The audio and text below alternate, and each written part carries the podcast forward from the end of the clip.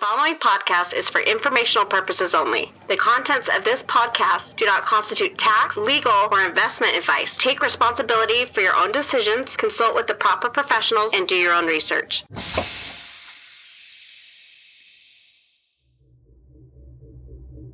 I, I think, you know, fast forward five years and the graph is going to be a de facto component of every application's Web3 technology stack.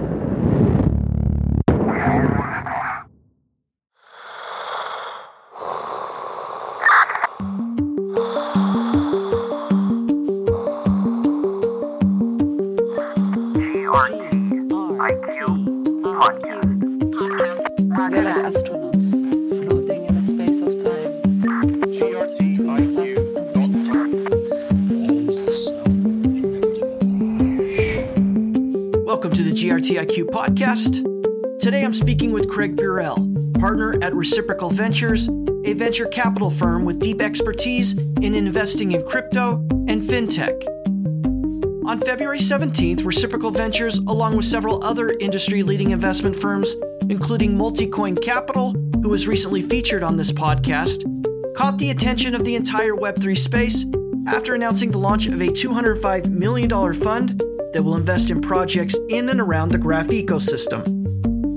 During our discussion, Craig talks about his background, including time working at Morgan Stanley, his journey into entrepreneurship, and then how he found himself working at a venture capital firm with a focus on investing in and building Web3. Craig also shares the incredible background on how Reciprocal Ventures came to know about the graph and the solution it provides, along with how Craig envisions the graph being a de facto part of the Web3 stack. I began the conversation by asking Craig about the $205 million investment fund and what he can share about the investment strategy. you know, it was kind of a no-brainer for us, you know, when we were discussing the initiative with with other funds, you know, that we've co-invested with. And, and I think, you know, it's a, it's a great idea. It's so much of the the alpha that we as venture investors, I think, especially in Web three, exists right in our in our portfolios. You know, right in front of our right in front of our eyes. Uh, and I think some of the best founder intros, you know, that we we get, we expect to come from founders that we've worked with you know, for years, have built a reputation with, you know, where we've showed them exactly, you know, how much value we can add to their project, you know, over the, you know, the lifetime of the project. Uh, that net promoter score, when it's passed on to new founders, it just makes the the new relationship building process so seamless and, and easy. And, and they get what we do, we get what they do, and we we kind of have an immediate level of trust with one another. So for us, we saw this as as a win-win because we can continue supporting an existing portfolio company. Uh, it also, you know, gives us first look at, at new projects that are being built on and around the graph. And I'm actually I'm proud to say, uh, since the announcement, we've already closed our first investment in a new project building on the graph. So, for listeners that may not be totally familiar with the world of finance and venture capital and, and fund creation, this basically was what three partners coming together, pooling funds together, and then saying, we're going to invest this over time in projects working in the graph. Do I have that right? Yeah, I think it was a, a few more than that. I think it, it, it, was more like six or seven total partners. But uh, but yeah, that, that's exactly the the spirit of the arrangement. And um, you know, I think we've all been long term supporters of, of the graph and really want to see it succeed. And you know, I think uh, we're also big believers in you know the fact that the graph is an ecosystem right? It's a network, it's a protocol, but it also requires an ecosystem to be built around it. And, you know, this is, this is a great way to do that. Is there a time horizon tied to this fund and the deployment of this investment? No, um, for us, you know, it, everything we do is long term. We're not a hedge fund. We, you know, we aren't trading actively, you know, in the markets. Everything we do is kind of long dated as it would be with traditional venture. And for, you know, anyone that's not familiar, traditional venture funds are 10 year funds with the ability to extend two years to 12 years if need be. So, you know, uh, sometimes we, we actually tell founders that just so you know, we're a traditional venture fund, we're a 10 year fund with two year extension because with the shorter times to liquidity that we've seen in crypto with, you know, tokens and token economics, fund lives have actually been shortened. And I think in some cases that's great for investors and their investors, not as great for for projects, right? Who have five to 10 year time horizons to, to reach their full value and potential. Well, Craig, congratulations to you and, of course, the Reciprocal Ventures team, along with all the other partners that participated in this fund. It's really exciting to see so much investment going into the graph ecosystem. And I'll be thrilled to kind of watch this initiative grow over time. Let's kind of switch gears here a little bit and go back to kind of first principles. What can you share with us about who and what Reciprocal Ventures is? Yeah, absolutely. So Reciprocal, you know, we're an early stage venture capital firm. We've been focused on crypto basically from the beginning, from early 2017 when we launched Fund One. You know, but what's changed over time is, is that we've really ramped up our investing in crypto pretty significantly. Where I'd say when we first started, you know, we were focused probably 25% on crypto, Web3, about 75% on fintech. And we've really, we've flipped the equation. So now we're, we're deploying roughly 75% of our capital into Web3 crypto and 25% into fintech. The way we see it is very much that crypto is, is kind of eating fintech right now. And a lot of the adjacent businesses are being pulled into Web3 you know, by the inertia of of what's going on there, all the all the development, innovation. So yeah, that's driven us to, you know, take a hard look at, at where we're deploying capital and make the shift to almost exclusively focusing on crypto and crypto tangential businesses. So that flip in the ratio of investment is very interesting to me. And it, it speaks to the growth potential for crypto and Web3. But there's still a lot of debate about what Web3 truly is and the potential impact it could have in the world. How do you think through that when you talk with investors or maybe just friends and family? What Web3 is and, and the impact it could have? It's such a good question. And it's something we've been we've been contemplating for, you know, going on five years now. And it's it, it's actually funny that we're talking about this here on this podcast because the first time I ever heard the term Web3 was from the graph. Was was from Yaniv and Brandon in 2018 when we first met. And originally, so we kind of have these three core thesis buckets that we invest in. We have DeFi primitives, chain agnostic Web3 protocols, and then any application that has unique features derived from DeFi or Web3.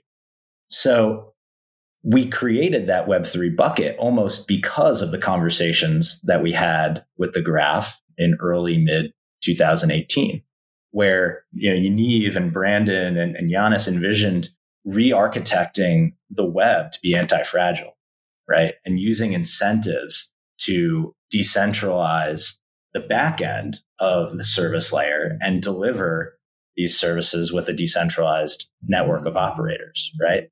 And that possibility, just the, the thought of that really, uh, really gripped me.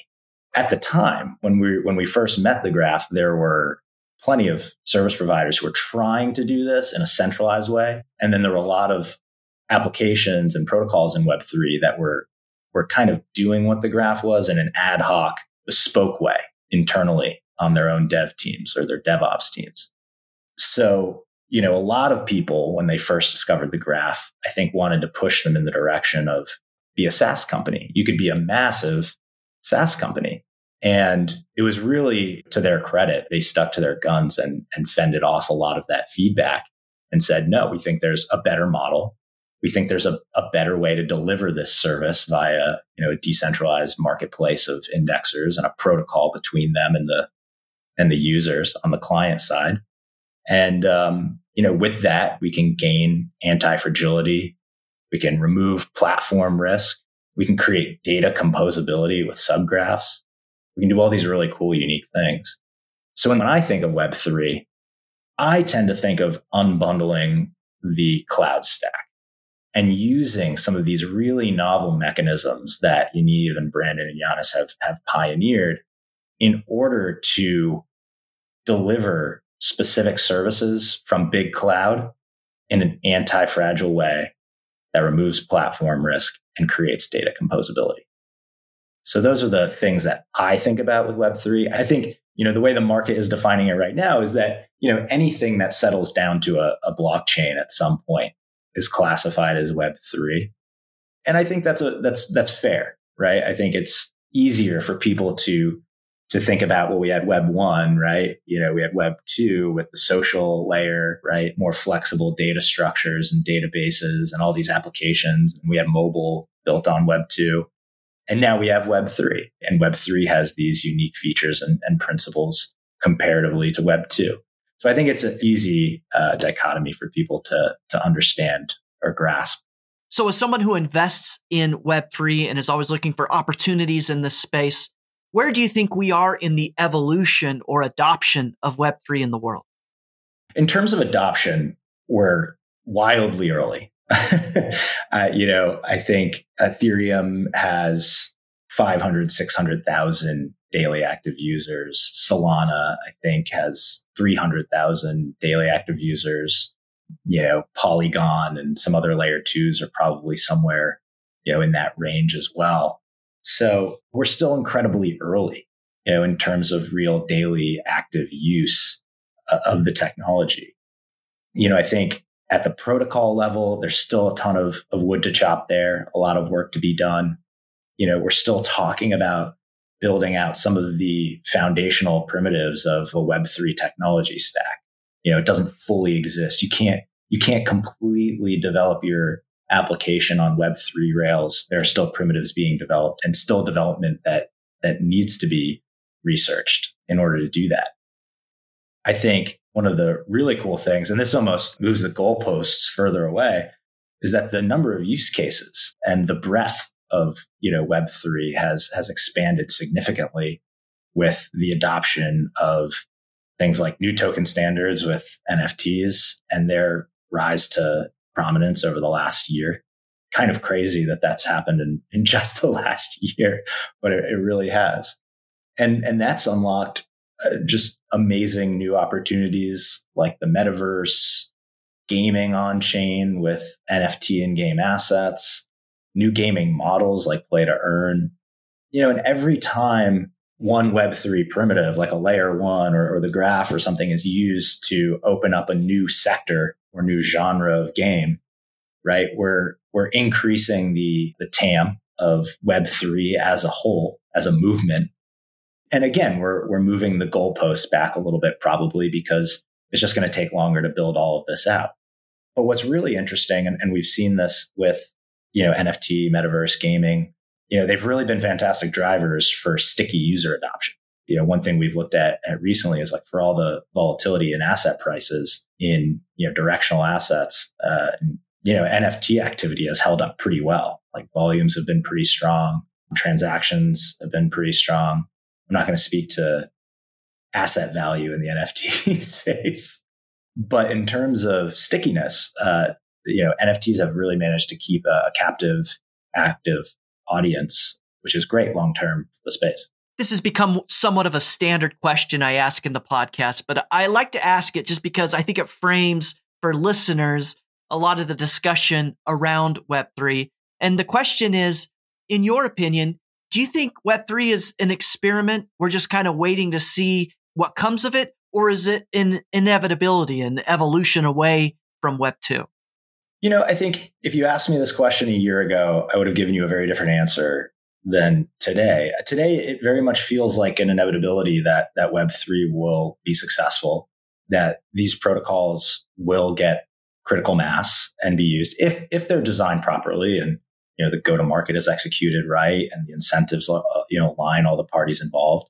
There's certainly going to be winners and losers. Don't get me wrong, but as a as a sector, as a as an industry, I believe now more than ever that that Web three is inevitably going to have critical mass and adoption across industries. I think, you know, just listening to Q4 earnings calls, right, for you know major conglomerates and basically any company that owns intellectual property right now, it has a metaverse or NFT initiative. So that just says to me that, and, and those are also net new participants in the ecosystem right? I think a year ago, and, and even back to, you know, two, three years ago, we've been hearing on earnings calls and in transcripts you know, from the banks, right? From the custodians, from the exchanges, from these financial participants in traditional markets that they're experimenting with Web3, experimenting with crypto assets, figuring out how they could get involved. Most likely because their clients wanted to touch those assets, right? So they're getting a lot of, a lot of questions. Now, you know, these are net new major market participants coming in and, and, and experimenting with the technology for their own top line, for their own monetization purposes. You know, I, I doubt Disney has fans knocking on their door asking for uh, Magic Kingdom in the metaverse, but I'm, I guarantee you they're looking at it as a way to continue to monetize their, their parks business 24 7, 365 with probably, you know, 90% margins. So they're looking at Web3 as this massive opportunity to take this IP that's either static, you know, on a shelf hidden away somewhere, or it's, it's relying on a physical in-person experience in a park. Um, and they're trying to figure out how they can monetize it all the time. And that's completely novel, right? That's a net new development that's happened in the last year. And you know, I don't think it'll be the, the last time that we hear about a net new innovative trend bringing major corporations into Web3. Are there any mileposts you're watching personally as you contemplate the greater adoption of Web3 throughout the world? Are there certain things that you're saying, you know, when this happens, that's a signal that we've advanced? And then when this happens, you know, another step forward? it's such a good question. And, you know, mind you, we look at incredibly early stage companies. We're looking at seed, in some cases, pre seed stage companies, series A companies. I think we're more than anything trying to figure out where the puck is going in kind of Web3 itself. And so one of the things we watch very actively is, is developers, uh, developer traction. You know, where are they going to build? you know, what are they building on? What tools are they choosing? What protocols are they integrating with? This again is another reason why it made so much sense to, to put together the, you know, ecosystem fund initiative with the graph because we're, we're kind of doing this anyway, right? You know, we're looking at all the grantees who are receiving capital from, from the graph. You know, we do the same thing with our other portfolio companies. We do it with all the layer ones. And, you know, we're, we're monitoring that flow of funds. We're monitoring that engineering work in real time to understand thematically what are people working on um, and then what are they using to work on those those experiments well i love that answer about developer traction it's something that i personally am watching and i'm curious about and a lot is made of this online on twitter about people in web 2 you know at big technology firms making the move into web 3 recruiting numbers going up all of this stuff and I just would be curious if you have a sense for how true that is. Is there a migration out of Web 2 and Web 3? Are developers reorienting their builds more towards Web 3? What are you seeing? Yeah, absolutely. I think it's it's undeniable that that's happening as we speak. You know, I can't I can't necessarily point you to a, a quantitative source to to track this other than some of the analyses that have been done on GitHub repositories and commits across various chains and protocols. But I can tell you, you know, if you if you go to hacker houses for the various ecosystems, like we're very involved in the Solana ecosystem. So if you go to a Solana hacker house, the percentage of people who have quit their job at name that FANG company or, you know, top tier SaaS company, right? And they're hacking around in crypto. If you go to the ETHGlobal events, same thing. The major conferences, same thing. And it's both engineers and business talent. It's not just one or the other. So that that's been really inspiring over the over the last year. And it's oh, it's almost been over overwhelming to be honest, because I think the amount of traction in the space has been underestimated for a while, partly because of COVID and our inability to get in person and meet up. You know, I think ETHDenver is a great example of this, you know, where so many people ended up showing up to just see the tech, see the community, meet each other. And like the ecosystem almost wasn't ready for it, you know? So uh, I think that's that's just a fantastic sign. People from my past, right, in in traditional finance, from from childhood and growing up, and and from Web two, where you know in SaaS, where I used to work, are are coming into to Web3 in droves and reaching out and asking how they can get involved. So, you know, the more the more I see that, you know, the more inspired I get and and real I feel like that that transition of talent is becoming. The GRTIQ podcast is made possible by a generous grant from the Graph Foundation. The Graph Grants program provides support for protocol infrastructure, tooling, dApps, subgraphs, and community building efforts. Learn more at the Graph Foundation. That's the Graph Foundation.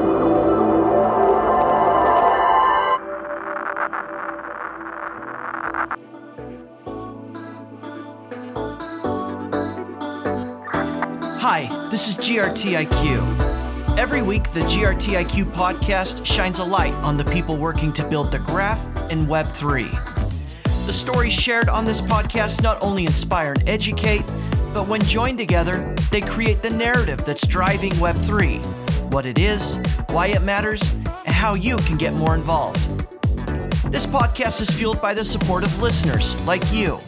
So if you've been impacted by something you've heard by one of the guests, then please take a moment and help spread the word.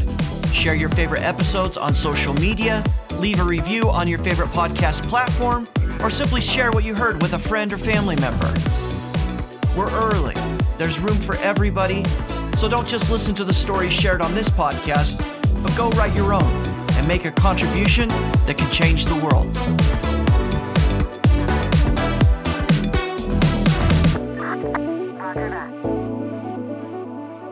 So, Craig, I want to ask you a lot more about your background and kind of how you first got involved in crypto and drawn into this space. Before we leave this topic of Web3, I want to get your opinion on something that I think is often framed as a criticism of Web3, and that is the participation of venture capital firms in the space. So, groups like, you know, not picking on reciprocal ventures, but there's a whole list of venture capital firms participating and investing in Web3. And I guess the argument goes if VCs are participating, then it's probably not decentralized or it's centralized behind the scenes. Do you have an opinion or a way that you would typically answer a criticism like that? Yeah, I mean, I think the way I would answer that is is that we're here for a reason. I think to start, you know, we specialize in providing risk capital. So we're taking extreme amounts of risk in investing in some of these highly experimental, very early stage, you know, protocols and applications. And we're designed and equipped as a firm to take that risk. Additionally, we do, re- we are really here to help breathe life into this, into this industry. So for reciprocal, you know, I can't speak for any other firms, but I know for us, you know, over the last five years, we've really tried to to specifically engineer our value propositions as a firm towards Web3 to improve the likelihood of success of every company that we invest in. Um, and I think the graph has, has actually been a, a great case study in how we've done that and how we've worked together as the industry has evolved to build those value adds. You know, on the on the decentralization front, I think best practices and network and token economic design are still being refined. But I think we are getting down to, you know, a, a set of best practices where investors shouldn't own more than, you know, a certain percent of a network. And I think top founders, you know, know that and do their best to try and abide by those rules so that the institutional investors aren't oversaturated in the network and the community owns the vast majority of, of the tokens. That's definitely guidance that we provide. We actually have a, a table of comps of, you know, 50 plus projects that we've, we've tracked over the last couple years and, you know, where their token distribution was in terms of TGE versus early stage and how that's set them up for success or failure long term in the public markets. Uh, and we use that as a tool to advise our, our portfolio companies. So, you know, don't have above X percent investors. This is kind of the target for the community. This is the target for, you know, future employees for the foundation, so on and so forth. So, yeah. So, I, you know, I think the other note that I would make too is we're, we're backed by people, right? So we're, we're an organization that has investors, right? And you know, at a certain point in time, we're we're shepherding their assets right now, and you know, we invest their capital into these protocols. You know, but at a certain point in time in the future, we could theoretically distribute these assets to them and further decentralize those assets amongst our own investors, creating even more decentralization of, of the protocol. Well, Craig, I appreciate you answering that question. I want to now turn a little bit more towards you and ask about your background. So, what can you share with us about your professional and educational background? Uh, so, education wise, went to college at a small liberal arts school in Pennsylvania called Lafayette College, kind of where I, I got my start with entrepreneurialism and discovered my, my passion for startups. I actually uh, helped co found a, a startup while I was there in the mobile ticketing space. So that was that was how I fell in love with entrepreneurship. well, it's an interesting personality or character type that's drawn to entrepreneurship because so many businesses fail. The startup environment is high risk and also a lot of stress. So how is it then that you explain your draw to something that, you know, maybe most people would view as something they want to avoid? I don't know. You know, I think it's a it's a combination of the uh, the autonomy uh, the energy and the upside of entrepreneurship. To, if I was going to sum it up in three words, the idea of of really you know having the freedom and flexibility to chase something that you're passionate about. I, I graduated college basically during the the global financial crisis, or immediately after some of the the darkest days of the global financial crisis, and there weren't too many places hiring. Being an entrepreneur really seemed like a, a high abnormally high risk endeavor at the time, I should say. So I, you know, I kind of did the safe thing and and I went and and joined a bank. I got a job offer from Morgan Stanley, but I, I wanted to, you know, do something do something different. I wanted to go back to building. I had the, that entrepreneurial itch, which so many people, you know, describe. I, I really felt it. So after you left Morgan Stanley, it sounds like you found yourself in an entrepreneurial journey here. Where did you land? I did. So I, I went to a company called FiscalNote. At the time, it was a seed stage AI company. They had come up with a pretty innovative algorithm that could predict what was going to happen in legislation.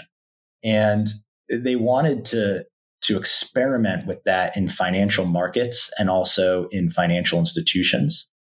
You know, they, they really didn't have much in terms of customer traction. So they wanted me to join at first to help you know, both on the product side with financial market and financial institution customers and, and test if there was like a, an ideal customer profile to be developed there.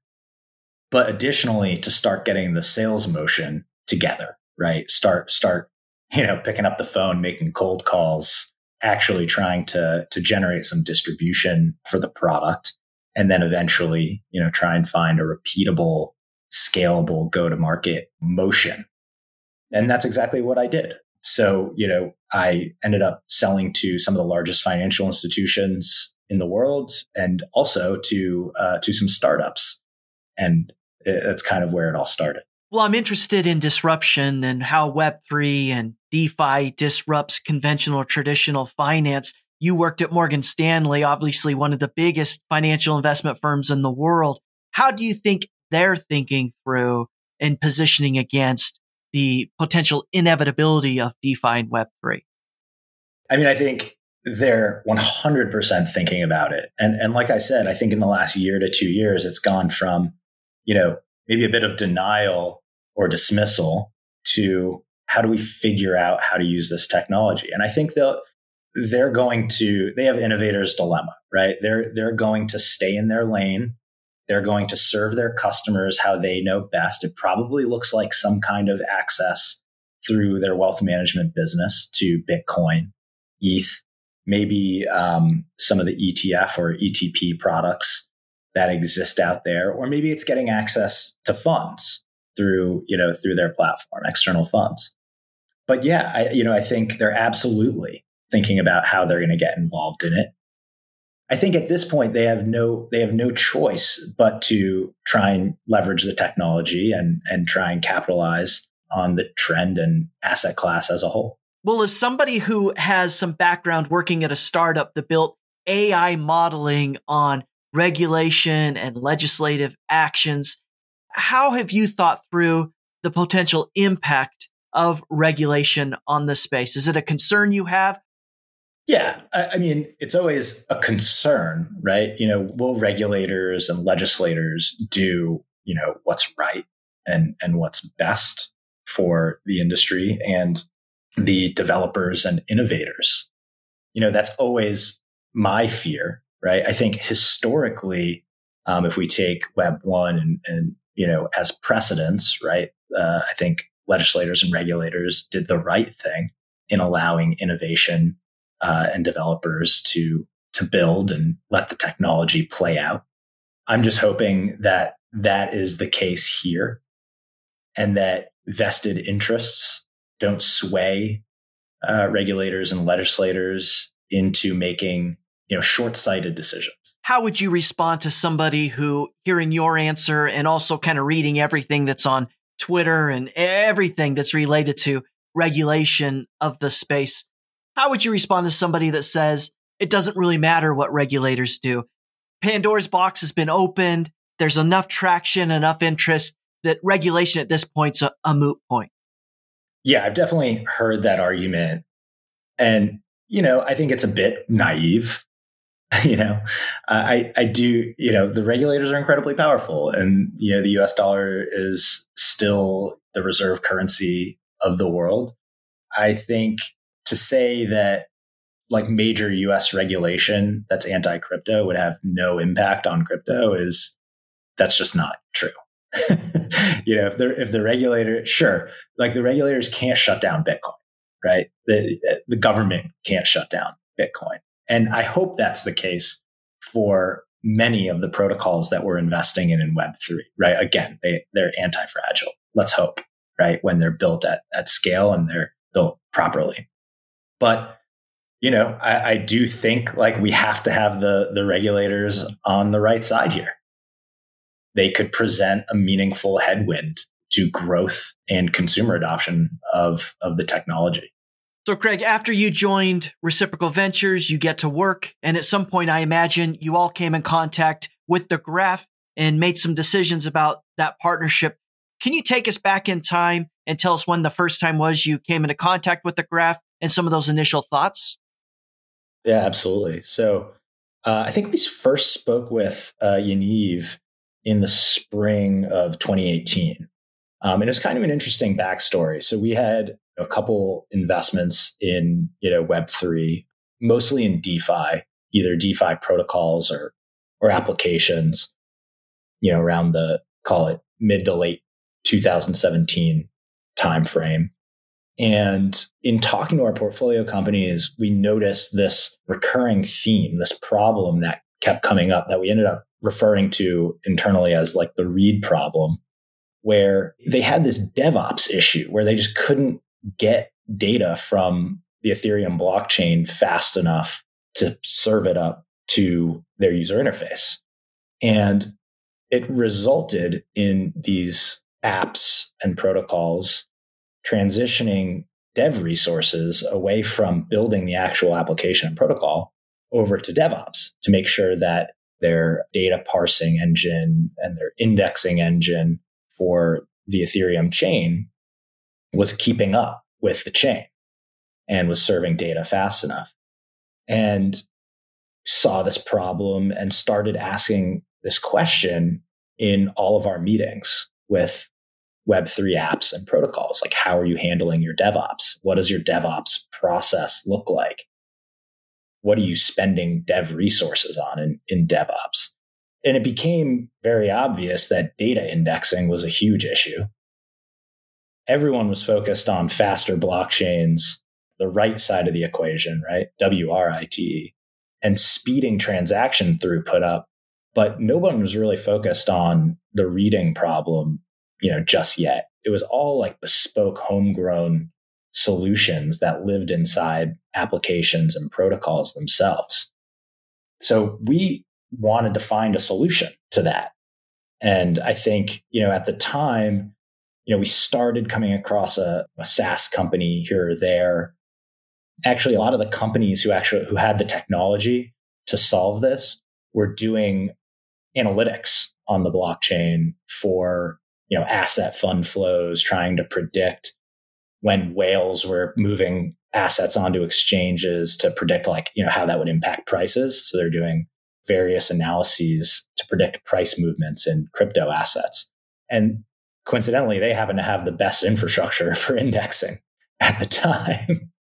um, so we saw a lot of those analytics businesses didn't see something that was going, you know, pure play, really trying to to target this area, except for maybe Infura, which at, at the time just you know wasn't really being taken seriously uh, as a you know scalable business. It was kind of like this you know small operation inside ConsenSys that just happened to be serving up a lot of users on the Ethereum chain. So yeah, so you know, I started scouring the universe for companies trying to solve this, and, and came across Yaniv and, and the Graph, and that's where we uh, that's where we we first met, and kind of knew it was a, a need going into the the first conversation. So after you have this initial aha moment with the Graph and the solution it's providing, you I guess formalize what a partnership. How, how would you describe for listeners what that partnership is today? it's changed quite a bit over time. You know, I think when I think when we first invested in in the graph, you know, it was just a couple couple people, maybe five people. And, you know, a lot of the conversation was around very high level, like theoretical concepts like, you know, the network economics, the token economic design, and just like playing with different models, you know, try and figure out where we could draw inspiration from and, you know, what the design might look like at token launch. A lot of thinking around that. Now, you know, fast forward four years or so, we're we're helping them kind of professionalize on certain levels. You know, I think one of the amazing things that's that's blown me away about the graph is is their ability to generate a, a grassroots developer flywheel or network effect. I mean, uh, it's absolutely wild the amount of traction they've gotten in terms of queries and subgraphs and number of developers. It's astounding. Now, I think the next step in the equation, right, to really see, see the vision through is to make sure that everything's transitioning over to the decentralized network and make sure that the participants on the decentralized network are paying for the service and those cash flows are, are coming through to the indexers. So, you know, in my mind, right, that's a very straightforward problem that's a go to market and monetization problem. So it kind of comes down to you know that go to market motion and uh, and pricing. Obviously, pricing uh, can't be unilaterally decided or altered within the network. It's a it's a you know it's a market equation that that has to kind of be decided and settled once the market finds equilibrium. But on the go to market side, that's something we can control, right? There there are playbooks out there for you know, as much as the graph is not software as a service and it is not a centralized service in, in any way on the decentralized network, there are playbooks that we can draw inspiration from in order to transition to the decentralized network and make sure uptake and adoption, you know, play out the way we want it to. And the graph has like a, an incredibly unique problem in Web3 where, you know, the traction's already there. It's actually an upsell problem it's not a customer acquisition problem. The customers are already there, right? You know, I think there's 30 something thousand subgraphs on the hosted service, right? So when you have a, a network of customers that size, it's really about customer segmentation and coming up with a process to facilitate that upsell and transition super efficiently and making sure that you're optimizing for the right things in the go to market process. So when you say go to market and upsell, you're obviously talking about some of these subgraphs currently being hosted on the hosted service, migrating over to the decentralized service. But you hit on an important element here, which is this market adoption, right? There is a lot of people already in the space reliant upon the graph. In addition to that, what else do you think uniquely positions the graph to succeed in Web3? I mean, it's a great question. I think it's it's some of the value propositions that I alluded to earlier in our conversation, right? It's built with Web3 principles in mind, right? So it's anti-fragile. It avoids platform risk, doesn't have downtime. You know, I think developers appreciate those three things alone. But additionally, because it's built in this world where everything is constructed on open databases, we have this new feature of data composability built into the graph, right? Where if, if the graph becomes a universal data layer for Web3 that transcends any one blockchain, that means that any net new developer to, to Web3 can come in and pick a subgraph and develop right away. Pick another subgraph. They don't have to go down to the smart contract logic just to get the data, right? They don't have to go into the, the layer one themselves and, and start chiseling away at the data set to figure out what data they need and don't need. It's all there in this data layer for them to, to leverage in their application. And I suppose this is why you recently tweeted from your own Twitter account that we believe Graph Protocol is mission critical infrastructure for the build out of Web3. Yeah, absolutely. I, I, think, you know, fast forward five years and the graph is going to be a de facto component of every application's Web3 technology stack. Hi, my conversation with the GRTIQ podcast has been helpful to you, then please consider supporting future episodes by becoming a subscriber. Visit grtiq.com slash podcast for more information. That's grtiq.com slash podcast. G-R-T-I-Q. Podcast. Thanks for listening.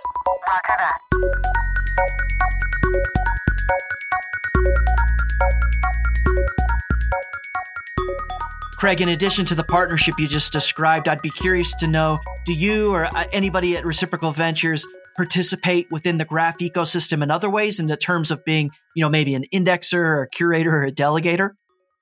Yeah, uh, we do actually, uh, and that's that's a really big part of our value proposition. You know, as a as a firm, I think I might have mentioned that you know over the last five years we've really tried to really tried to engineer our value adds based on feedback from our portfolio companies. The graph, you know, back in 2018 was one of our first Web3 protocols in the portfolio.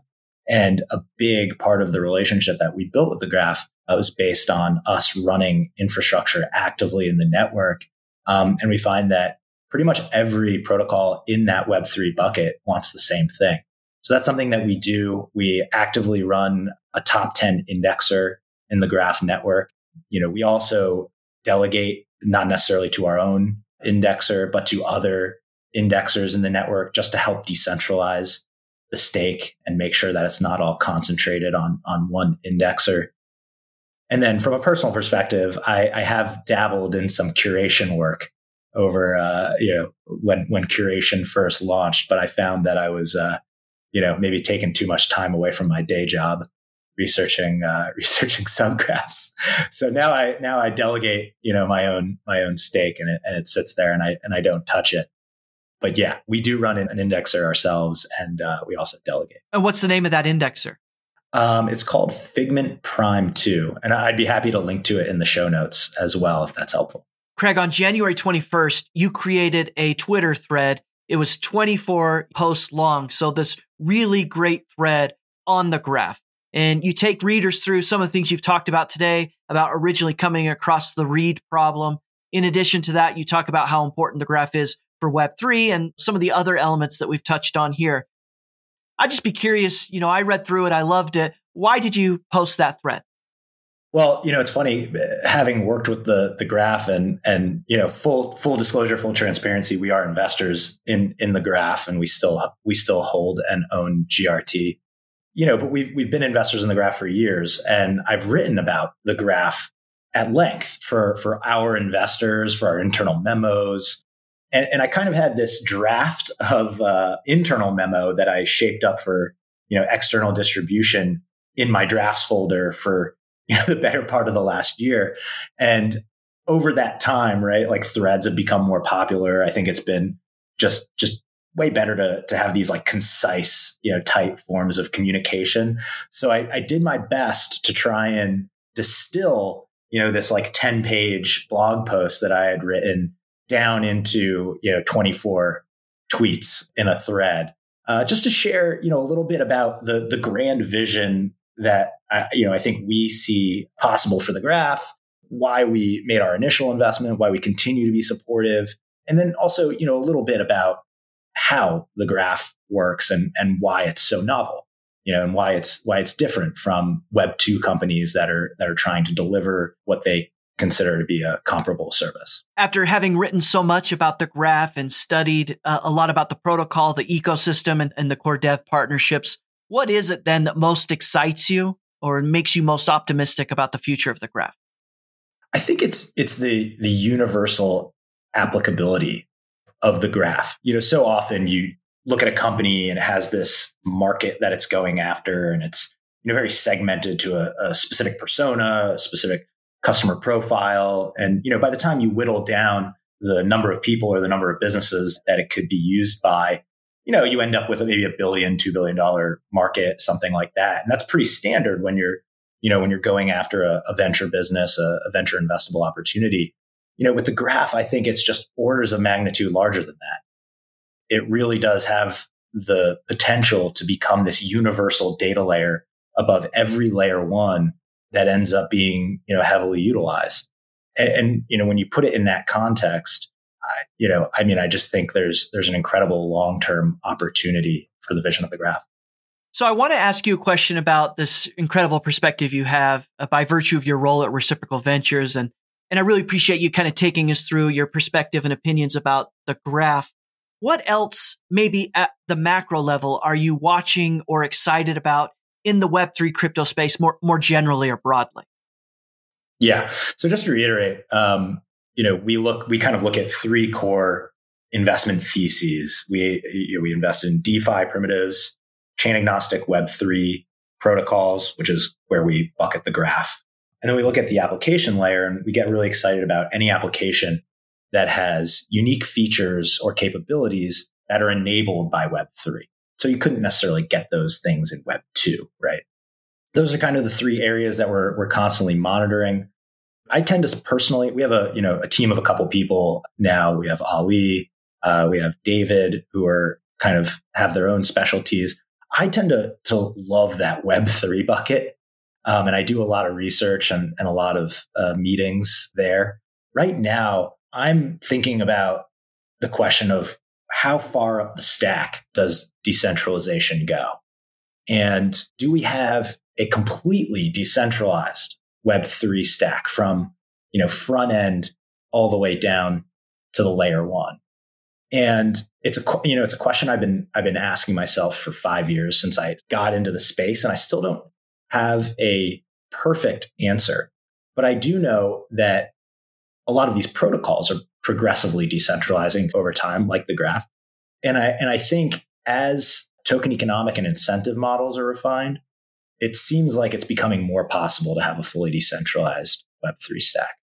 So I'm thinking about certain kind of next order layers in the in the Web3 stack, like front end hosting, like decentralized content delivery. You know, when I talk to applications that have the most users in crypto, those are kind of two of the things that, that are top of mind for them. You know, we saw the front end attack that happened with, with Badger DAO. And, uh, you know, I think traditionally we haven't had very content rich user experiences in Web3, you know, not a lot of video yet, uh, not a lot of, you know, moving imagery or uh, sharing, but that's coming right? It's going to happen. Like we recently invested in in ceramic, you know, to enable more flexible data streams and and you know file sharing experiences in applications. And you know, I think that's going to open up the floodgates of you know the types of applications are built, and that content eh, eventually will hit constraints in terms of serving that up to user interfaces in certain geographies around the world. It'll it'll have to be faster, or developers will have to rely on you know Cloudflare and Akamai, so you know traditional Web two players in, in that market to distribute content more effectively. So you know those are two big things I'm personally thinking about uh, actively meeting with companies in in those two areas. Uh, really want to want to make an investment in both of those categories. One of the challenges of your role and maybe anybody else who's interested in Web3 and crypto is staying up to date on everything. There's so much change and the industry never sleeps. Do you have any hacks or rules of thumb that you follow to stay up to speed on things that might benefit listeners who are interested in doing the same? Yeah. I mean, it's getting more difficult. Right? Um, I think my advice to anyone who's trying to, to get up the curve in crypto, I think crypto Twitter is the best resource in the world. Like bar none. And and you know, when we hire new new hires at Reciprocal who are, you know, not on, either not on the crypto investment team or not on the investment team, but they, you know, want or need to know more about crypto, the first thing I, I tell them to do is go create a Twitter account. Get follow, you know, a bunch of people, follow a bunch of influencers and just just start getting involved in the conversation. Or even just lurk, right? And lurk and learn. uh, not not the worst thing, right? But um, but I, it's the best. It honestly is the best resource out there, and I think there are some great you know publishers of information as well, like the Block, Messari, Decrypt, you know, all all you know high quality content that you can you know, generally trust. Blockworks is another one, and and they have they have a lot of podcasts. They have a lot of regular daily news as well to to get you into the information flow. The other thing I'd recommend too is getting into into discords of of good projects. And if you really want to learn how the technology works, that's probably the best place. So, Craig, I have one more question for you before I let you go, and I want to thank you for being so gracious with your time. But if we go back and look at the last five years of your life, when you transitioned from conventional finance at Morgan Stanley, then to an entrepreneur startup environment, and now into the crypto space, as you look back, what's the most important lesson or insight that you've had that you think you could share with others as they try to navigate and maybe learn from the experience you've had over the last five years? Man, that's such a good question. It's so difficult to sum up in one cogent response. Uh, what I, you know, what I'll say is is be hungry, but also be patient. You know, and I and and that's actually something that that I've more recently learned at Reciprocal and, you know, as I've helped, you know, because right now uh, I'm still a builder, right? But we're building a venture firm. It's, it's very different. You know, I mentioned feedback loops earlier, how when you're an entrepreneur, you have these like daily and weekly feedback loops. You know, obviously the growth trajectory happens uh, across a very long term time horizon, but you have these constant feedback loops that help you iterate and do your job better. In, in venture investing, the feedback loops are much longer. You know, it might be a couple of years before you really even know if you're doing your job well. And uh, that has really taught me patience, patience that I definitely didn't have when I was an entrepreneur. So I think, um, so being insatiably curious is another just, you know, great skill to master. You learn one thing and you want to just keep pulling on that thread to learn the next five things about that thing. I, I think no matter what you're doing, whether you're a product manager, you know, customer success person or an investor, you know, that's just, that's just always going to be, be helpful in getting ahead and aggregating more knowledge, especially important in a space like crypto where, you know, the universe of Web3 is expanding so quickly and the amount of information that exists about Web3 is expanding so quickly you know, I had the luxury of starting in Web3 in 2016, 2017, when there, relative to today, there really wasn't that much going on. I, I remember reading a couple white papers, right? And, you know, subscribing to Coindesk. And I'm like, man, I got this. I'm like, I'm immediately more knowledgeable than like everyone in this corner of Manhattan, you know? And now it's just, you know, there's so much information out there. Uh, you kind of have to be you know, tenacious in, in your pursuit of knowledge to, to keep up with it. Well, Craig, I appreciate your time today and, and for this great overview and introduction, not only of reciprocal ventures, but a lot of the things that you've observed in the graph. And I appreciate you taking the time to explain it all. If listeners want to learn more about you and some of the work you're doing at Reciprocal Ventures, what's the best way to do it? I'd say Twitter is is probably the best place to find me. Um, just at Craig Burel, C R A I G B U R E L. This has been a production of the GRT IQ podcast. For more information, including detailed show notes, visit grtiq.com slash podcast. That's grtiq.com slash podcast. Project and helping build the community by subscribing and leaving a review. G R T I Q Podcast. Roger that.